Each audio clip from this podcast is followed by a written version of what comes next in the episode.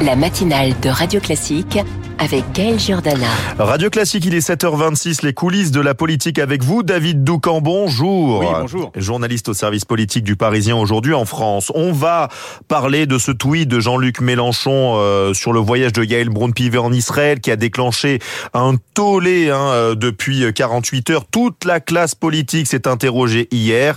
Jean-Luc Mélenchon est-il antisémite? Oui, on se pince, mais euh, c'est en effet la conséquence des sorties de route répétées de Jean-Luc Mélenchon est-il antisémite? Hier, dans les couloirs de l'Assemblée comme dans ceux des ministères, cette question animer les conversations entre responsables politiques. Pour comprendre, je rembobine. Dimanche, Yael Braun-Pivet se trouve en Israël pour prendre la mesure des massacres du 7 octobre. Sur place, la présidente de l'Assemblée nationale déclare ce qui est important, c'est que les populations civiles qui sont aujourd'hui à Gaza soient évidemment le moins possible victimes de ce conflit. Il faut les préserver, bien sûr, mais rien ne doit empêcher Israël de se défendre. Fin de citation. À Paris, Jean-Luc Mélenchon saute sur l'occasion. Il poste sur Twitter une vidéo du rassemblement de soutien à la Palestine place de la République, avec pour légende, je cite, Voilà le peuple de France.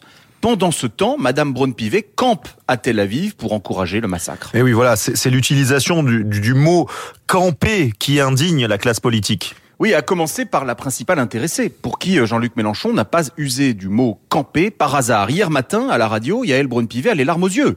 Un témoin raconte qu'elle était particulièrement émue en coulisses et à l'antenne, en effet. Euh, sa voix a failli se briser lorsqu'elle s'est dit très choquée parce que euh, Jean-Luc Mélenchon lui aurait mis, je la cite, une cible dans le dos. C'est une infamie totale, nous confie le député Renaissance David Amiel. Mélenchon est trop fin connaisseur de notre histoire pour ne pas savoir qu'il attise par ses mots un imaginaire antisémite. Jean-Luc Mélenchon balaye ces accusations et évoque une police des mots absurdes. Mais euh, ses adversaires politiques ne sont pas convaincus. Selon euh, Sacha Houlier, président de la commission des lois, l'insoumis cherche à capter des voix. Un autre élu de la majorité va plus loin.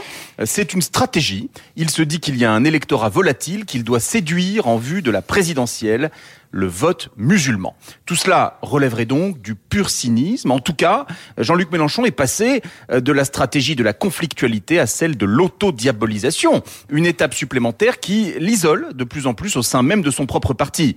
Je trouve tellement grossier d'écrire cela sur une juive qui se rend en Israël, nous a par exemple confié un député insoumis qui n'est pourtant pas l'un des frondeurs habituels. Un ténor de la majorité conclut accablé. Nous aimerions parler de Le Pen parce que c'est elle le vrai danger. Mais Mélenchon nous oblige à parler de lui presque chaque jour. Entre nous, Gaël, c'est sans doute précisément le but recherché. Eh oui, la communication de Jean-Luc Mélenchon. Merci beaucoup, David Doucan du Parisien. Aujourd'hui en France, à demain 7h27. La météo.